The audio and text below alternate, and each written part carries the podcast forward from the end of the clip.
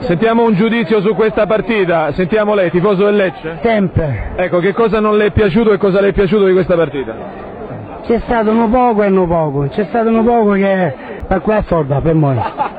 Vabbè, grazie lo stesso.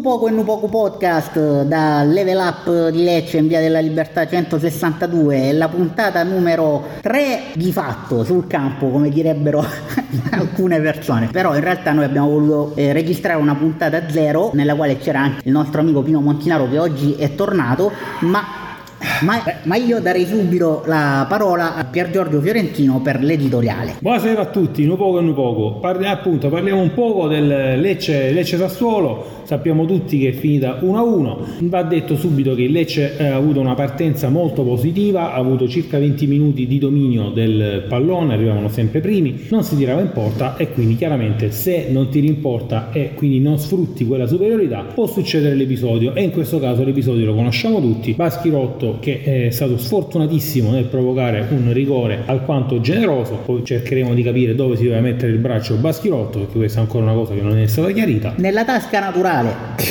e sì, questo forse era la teoria arbitrale. Però detto questo, bravo il Lecce a riprendersi dopo la mazzata del gol subito, perché Berardi è andato al dischetto, l'ha trasformato, come tutti sappiamo, Berardi ha un'ottima percentuale realizzativa, non aveva fatto niente sino a quel momento, poi diciamo dopo si è ripreso, è eh, caduto per terra, si è rialzato alzato, cadde risorse giacque, però fatto sta che il Lecce è stato bravo con il solito Kristovic a recuperare la partita e alla fine avrebbe anche potuto vincerla. Vedremo più avanti se si tratta di due punti persi o di un punto guadagnato, forse un punto guadagnato anche alla luce del calendario che nelle prossime quattro partite, analizzando senza andare troppo lontano, vede il Lecce giocare a Udine il 23 ottobre, poi abbiamo in casa uh, Lecce-Torino il 28 ottobre, uh, Roma-Lecce il 5 novembre e Lecce-Milan l'11 di novembre. In mezzo c'è una partita di Coppa Italia il secondo turno contro il Parma. Sicuramente le due prime partite, cioè quella a Udine e quella con il Torino, sono due partite che il Lecce deve cercare in tutti i modi di portare a casa, in particolar modo quella di Udine dove affronterà una squadra al momento in grosse difficoltà di classifica, con un allenatore che è molto chiacchierato perché tra i possibili esoneri, così come già stato con Paolo Sosa a Salerno, che è già saltato ed è arrivato Super Pippo, li vedremo un po'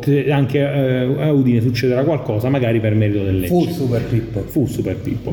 La pausa che andiamo a vedere è quella relativa alle nazionali. Ricordiamo che l'Italia giocherà contro Malta sabato sera a Bari e giocherà mercoledì 17 ottobre contro l'Inghilterra. Martedì 17 ottobre contro l'Inghilterra a Wembley. I nostri quattro uh, alfieri delle nazionali saranno Raffia, Ramadani, Tub e Kristovic. Sperando che tornano sani e salvi. Speriamo, dicevi prima, che, che le partite si, si facciano ricordare positivamente quelle che, che, aspettano il Lecce, mentre invece ci ricorderemo nu poco e nu poco quella col Sassuolo che infatti adesso Fabio Zolino ci farà ricordare meglio con i suoi highlights da ridere. Vai Fabio. Allora, intanto dobbiamo dire, in merito all'ultima puntata, che c'è stato rimproverato di parlare troppo del passato. Risulta? Nu poco, nu poco, poco, poco. Però siamo a ottobre, il mese di Halloween, quindi ancora di fantasmi del passato si può parlare. sì, ci, ci avevo detto no, non dovete parlare di D'Aversa versus Baroni, rimpiangiamo troppo un TT secondo alcuni. Invece la critica, che, cioè non la critica, la, questo rimpianto ha rinsavito Pongracic perché eh, venerdì ha fatto un partitone ha sfoderato una prestazione formidabile della serie guardate qua altro che un TD non ci sono io beh beh e quindi noi perseveriamo con questi discorsi vado posso? vai vai prego prego allora ah quanto sarebbe bello riavere un TD, vero? Eh. Quando c'era lui, eh. i tecche scivolati arrivavano in orario, come bonificava l'area lui e Baschirotto non provocava rigori, era proprio sì. un sogno. Madò, mi fai venire voglia di invadere l'Eritrea. va bene, parliamo di Baschirotto e rigori, va, perché purtroppo mi, mi, mi ritrovo costretto a parlare dell'arbitro. Eh, come che non dà la mano, quel signore eh, che non dà la mano. Come Fantocchi. Eh. Un, un, arbitraggio a senso unico, come al solito, perché il rigore eh, provocato da Baschirotto secondo me non c'era. E qua ritorna il solito complottista, il teoria eh Mazzollino. Sì, nel, nel dubbio Lecce ha sempre torto. Il Lecce ha sempre... Baschirotto non aveva il braccio largo. No, è proprio lui che è largo C'ha queste braccia enormi, no? Quindi lui aveva le braccia attaccate al corpo, la palla gli è arrivata sul braccio, l'arbitro ha visto tutti questi muscoli che toccavano la palla e quindi è stato il primo rigore della storia del calcio in Italia dato per eccesso di muscoli. Il bascanotto. Sindrome da Schwarzenegger Ah, sostanzialmente. essere. Sempre nella teoria che lei c'ha sempre torto. Comunque si spiegano tante cose. Eh certo. Vedi. Poi vabbè, l'arbitro è stato anche tacciato di eh, sessismo, maschilismo perché non ha dato la mano alla- all'assistente Francesca Di Monte. Però in questo caso voglio spezzare una lancia a favore di Sacchi. Lui non ce l'ha con le donne. Ah, no? Non è sessista, lui è leccista. Ce l'ha con Lecce proprio. Allora ora mi sposto in Curva Sud, che è la mia dimora abituale. oh. Ci eravamo lasciati che contro il Napoli, guerra, fumogeni, bulloni, bottigliette, bottiglie in testa a me, a chiunque. Col Sassuolo invece Solo dei sassuolini. le Sassuolo- ma nemmeno, Ah, neanche? perché lo- loro sono proprio un popolo pacifico, sono arrivati in 25 a Lecce, in bicicletta sono venuti, sono partiti tipo un mese fa. prima, due o tre giorni. Infatti eravamo stanchi e a un certo punto si sono addormentati. Ma bene, giustamente. Con la Mapei, dicevamo. Ci, ci siamo, eravamo in curva, ci siamo girati verso la curva ospiti perché non li sentivamo più e si erano addormentati tutti e quindi tutti oh Sassolini, sveglia, la partita, guardate c'è la partita. Va bene, voglio concludere assicurando ad Andrea che stasera non, non canterò. Grazie. No? Grazie, no, sembra che, che ho stonato. Anzi, No, no, no, invece eh, voglio ritornare sulla performance della settimana scorsa per ringraziare i numerosi messaggi de- dei e soprattutto delle fans che mi, che mi sono arrivati. Mi ha, mi ha chiamato persino Gianluca Grignani in persona. Mi ha detto: Guarda, ho ascoltato la tua versione di Falcone a metà, la tua, la tua strofa, e vorrei che venissi a cantare al mio posto quando io sto troppo ubriaco e devo scendere dal palco. È una bella gara. Deve- Mi sa che mi toccherà una bella tournée, mi toccherà. E io gli ho detto, io ho preso tempo, ho detto guarda chiama il mio agente Andrea Ofieri e ti metti d'accordo con lui. Senz'altro. Tu mo, chiama Grignari, mettiti d'accordo, Si chiama lui. tu accetta, Va bene. vedi che offre, accetta e poi spartiamo. Un poco, E non può. eh, un poco. Tu hai un trascorso canterino esattamente come Pino Montinaro che abbiamo Ah, qua che, siamo colleghi. No, sì, io sotto la doccia. avevo. che, che ha ascoltato e apprezzato la puntata zero avrà sentito un accenno di,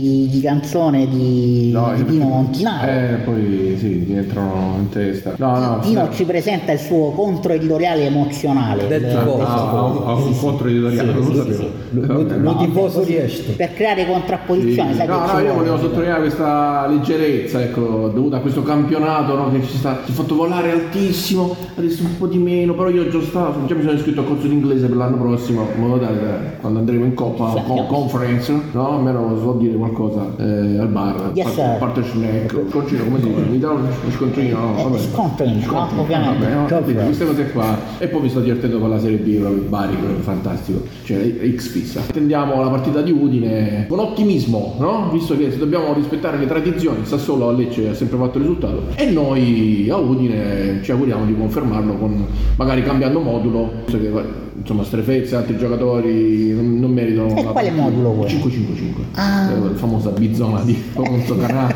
no? È un po' stancante. Cioè partiamo eh, dai 5 quel campi che uno deve, li fa subito, no?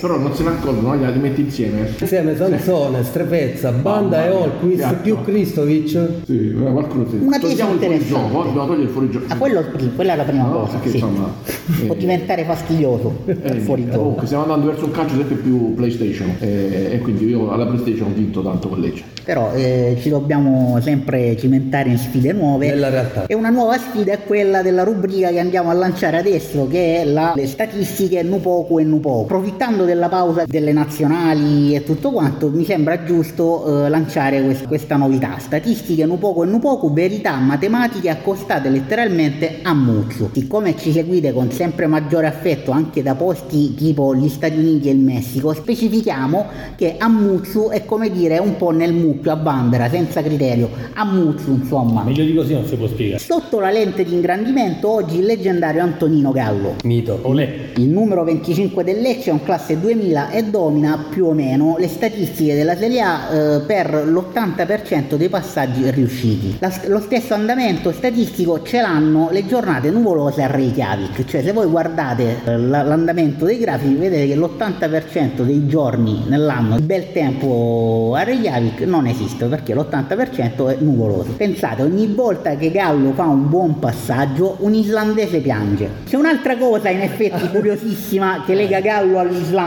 Il numero di passaggi buoni effettuati dal nostro finora è di 166, lo stesso numero di suicidi che si sono registrati nella fortunata isola nel 2022. Sono 9 di questi sì. 166 sono 9 i passaggi chiave che cioè hanno portato a un episodio importante nella partita, tipo un tiro in porta, tipo un assist. Solo uno però è diventato un gol, si è trasformato in un gol. Quindi Gallo ha fa- mh, fatto fare un gol. Il canto del gallo, il gol. Esatto, esatto, e speriamo non sia L'unico. Cioè, infatti, infatti. C'è una statistica che riporta il ehm, rapporto 9 a 1 ed è quella sul- sugli italiani. Un italiano su 9 fa sesso almeno una volta a settimana, gli altri meno e lo fanno per fatti loro soprattutto, mentre Gallo diciamo è più democratico, ci fa godere tutti pubblicamente. Poco ma tutti. Un poco E non poco. per tutti. Torniamo a Lecce. Andiamo, andiamo avanti, andiamo avanti. Eh, la partita contro l'Udinese ritorna a banda. Eh, qua abbiamo i fan di banda, cioè Fabio Zollino, perché io sono per strefezza più che altro. Prego. Io sono appassionato di, di banda perché lo ritengo uno spacca partita, infatti io partirei con eh, Strefezza, con lui che entra magari intorno al ventesimo del secondo tempo o al quindicesimo del secondo tempo, perché è uno che quando entra con le energie piene è, netta- è sicuramente superiore a quando inizia la partita, che poi alla lunga intorno già al 55esimo, 60esimo lo vedi un po' scendere di tono e quindi lo, lo sostituisci, ma Strefezza non è uno spacca partita, uno che ti può inventare. Ovviamente eh, Banda deve migliorare sia a livello di cross che a livello di tiro, ha fatto un solo gol. Ma concordo con quello che dici tu perché effettivamente Banda è proprio quel giocatore che può spaccare la partita quando gli altri cominciano a essere stanchi lui entra con i cinque cambi indubbiamente è cambiato proprio il modo di giocare e quindi è proprio consentito questo tipo di, di attività giocare con una certa squadra. Strefezza ha per come la vedo io un problema che è quello di paradossalmente Holmquist che sta giocando molto bene sulla sua fascia quindi non può essere scalzato. E quindi Strefezza ha dimostrato una grande abnegazione prima andando a fare il falso 9 prima che arrivasse Kristovic e poi andando a giocare sull'altra fascia. Però è un giocatore da cui non si può prescindere se sta in forma. Sicuramente è un giocatore fondamentale in questo Lecce. Eh, visto che ci segnerà pure, però Strefezza canta e porta la croce, direi io. essere pure la comunione eh? Col Sassuolo ha fatto una bella partita. Per un banda alla Panero, non so se lo ricordate che entrava Come no, Ezio. Panero. Eh, Agli ultimi 20 minuti e segnava sempre. Magari la volta buona incomincia a segnare. C'era pure la canzone di Bruno Petrelli, no? E poi c'è Sepanero. hai promesso che non avessi Eh, cantato eh, eh? eh, prima, prima che questa puntata prenda una brutta piega, direi che ci salutiamo tutti quanti. A presto, ma un poco e un poco ci salutiamo. Quanto manca Sanremo? Così. Poco, poco, un poco e un Un poco. poco, un poco.